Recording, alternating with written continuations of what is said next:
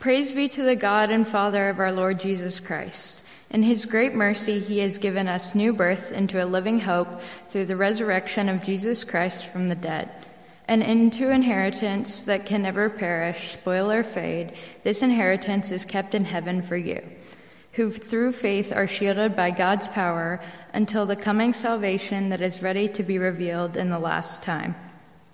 In all this, you greatly rejoice through now for a little while you may have had to suffer grief in all kinds of trials. These have come so that the proven genuineness of your faith, of greater worth than gold, which perishes even through refined by fire, may result in praise, glory, and honor when Jesus Christ is revealed. Though you have not seen him, you love him, and even though you do not see him now, you believe in him and are filled with an inexpressible and glorious joy for you are receiving the end result of your faith, the salvation of your souls. This is the word of our Lord. My name is Nathan, and there are actually four of us on the youth team, but Lizzie still is half of the youth team. So it's me, Aaron Brown, and Luke Uhl make up whatever that math works out to, and Lizzie is the other 50%. So she was right, is that she is the half of our team. Um, so this past the, the second half of the semester, the youth group, um, we went through through First Peter, um, and so to give you guys a little flavor of what we got a chance to go through, that's what we read today, and that's what I'll be talking about. Um, and I'm so thankful this Youth Sunday is totally different from last Youth Sunday. For those of you who don't remember, it was entirely virtual. Um, and for Lizzie and I, it was a very special day. We were actually in the hospital. Um, we had just had our first baby. So she was, yeah. So it was a bit of an odd experience watching ourselves on TV from the hospital. Um, so this is much better than me talking to my computer screen at the, the dining room table pre-recording it. Um, so high schoolers, thanks for sticking with us through another tough year. Uh, it's sad to kind of end it, um, but summertime is always a fun time.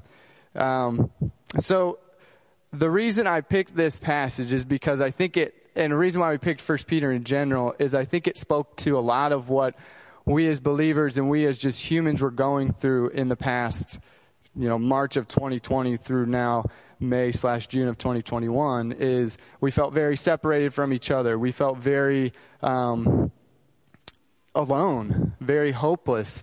Um, we are going through trials. And First Peter is written to a group of people who are going through that.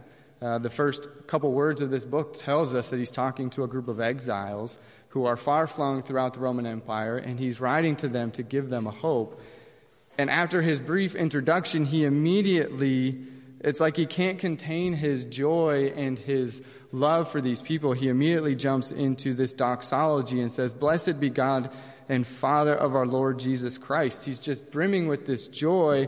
And I'm sure as the hearers of these letters would have been, it probably would have shocked them a little bit is how can we have this joy? And but lest he leave them hanging, he immediately jumps into the reason that he has this joy despite these circumstances. And he says, according to his great mercy, he has caused us to be born again to a living hope through the resurrection of Jesus Christ from the dead to an inheritance that is kept by that is kept for you in heaven, who by God's power being guarded through sal- through faith for salvation ready to be revealed in the last time. So that's a long verse, and I stumbled over a lot of it. But what Peter is telling us there is that is that God, through their faith in the resurrection of Jesus, is not only saving us but He's also keeping us.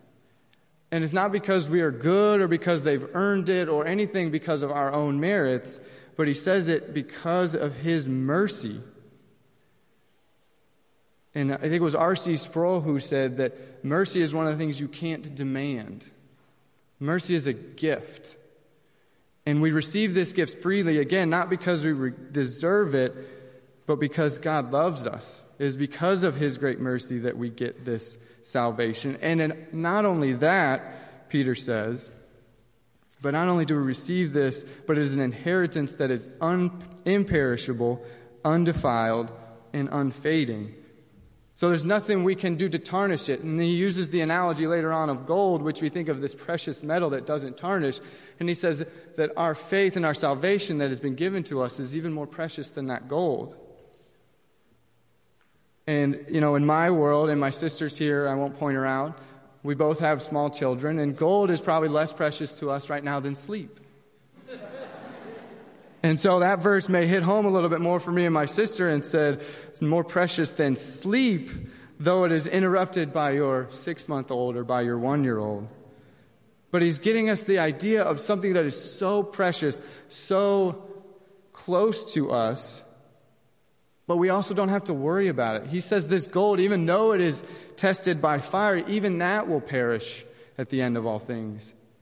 But the one thing we don't have to worry about is this inheritance that God has given us because it is imperishable, undefiled, and unfading.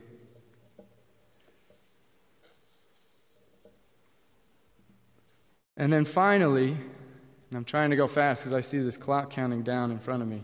I'm not used to that. You ask the high schoolers, I can go for a long time.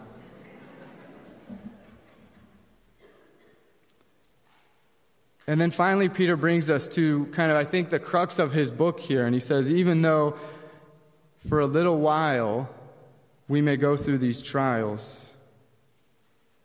And I think for us, we don't tend to think of our lifespan as a little while, but Peter is taking the eternal view. And he says, you know, our lifespan, as long as they may feel in the midst of these trials, are very short when you compare them to the length of eternity to the gift that has been given to us that not only will we be kept here and now, but we will also be kept for all eternity. And it is through that faith in Christ that we have that. He says that though you do not see him, and though you have not seen him, you love him and you believe in him. That is the faith that is given to us. That is the faith that saves. That is the faith that brings about this inheritance. That is the face that has caused us to be born again. And that, he says, gives us a joy that is inexpressible. And as I was preparing to do this, and this is not my favorite thing, I, you know, this, I'm used to standing in a group of 20. This is a much larger group than I'm used to. But I was preparing this, I kept seeing this almost roadmap through trials and suffering that Peter gives us is he gives us this doxology, this blessing to kind of focus our eyes where they should be in the midst of our trials. Is blessed be God because of his great mercy. And so he sets us off on this path with that in our hearts already. And then he says, even though you're going to be going through these trials, remember that it is God, I think the NIV said, who is keeping you. And my translation says he is guarding you to the end. And it is with that joy that is inexpressible that we can praise Him.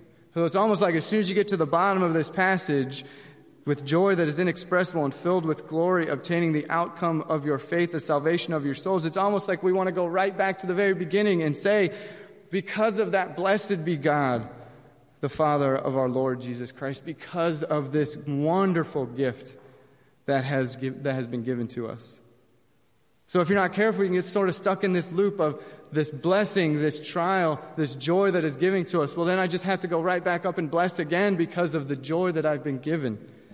But the only way we can do that is if we remember that it's not our own efforts that get us to the end. It is not our own efforts that are keeping this inheritance. It is not our own merit that is giving us this imperishable, undefiled, more precious than gold joy. If we think that, if we think it's all up to me and all up to how good I can be, the joy goes away. The suffering becomes that much deeper because then I have to find my way out. I have to figure out how to trust myself in the midst of COVID. I have to figure out how to trust myself in the midst of this isolation. And I know myself well enough to know that I can't find my way out of that. So, leaning on this passage gives us that roadmap through so, seniors, I apologize for bringing a little bit of a downer tone maybe to your joyous day. But I know the next few years and the years beyond even the next few years, no matter what you do or where you go, will challenge you. And I said this last year, and I'll probably say it every year that I have the opportunity to say this.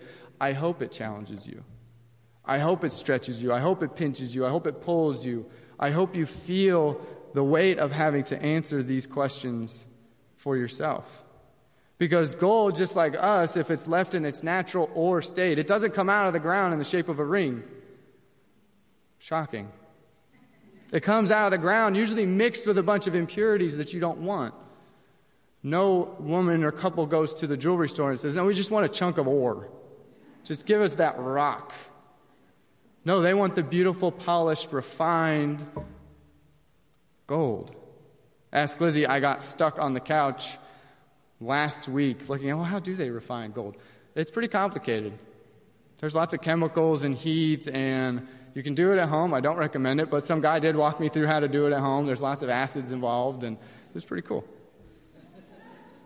But if we leave ourselves in this unnatural state like ore, we are unrefined. And God and Scripture is clear that He promises to refine us. And that can be painful. That can and will change us into the likeness of His Son. But it is a loving promise. It is a loving guarantee that He will not leave us the way we are, but make us into what He wants us to be. So, my prayer for you seniors and for everyone here is that in moments of challenge, in moments of difficulty, maybe you remember back to this passage in 1 Peter. You remember the blessing of the mercy that God has given us, not because we earned it, because in those moments we won't feel like we've earned it. And I re- hope you remember that Scripture does not promise a carefree, skipping through daisies life. In fact, it promises the very opposite. The first thing that we, one of the first things we find out about Paul is Peter, or Jesus says, I want Paul to know how much he will suffer for me. Talk about your call to ministry, because that's the guarantee right there. You're going to suffer for me. So remember this in those times that God, in His mercy, caused you to be born again to a living hope because we have a living Savior. A living hope in the resurrection of Jesus, and it is His power that will guard you and keep you in your trials and bring you by faith, not by your own effort or how good you are, or how good your grades are, or how good your job is, or how much money you have, but is by faith to an inexpressible joy. And may that make your heart say, Blessed be the God and Father of our Lord Jesus Christ. Pray with me.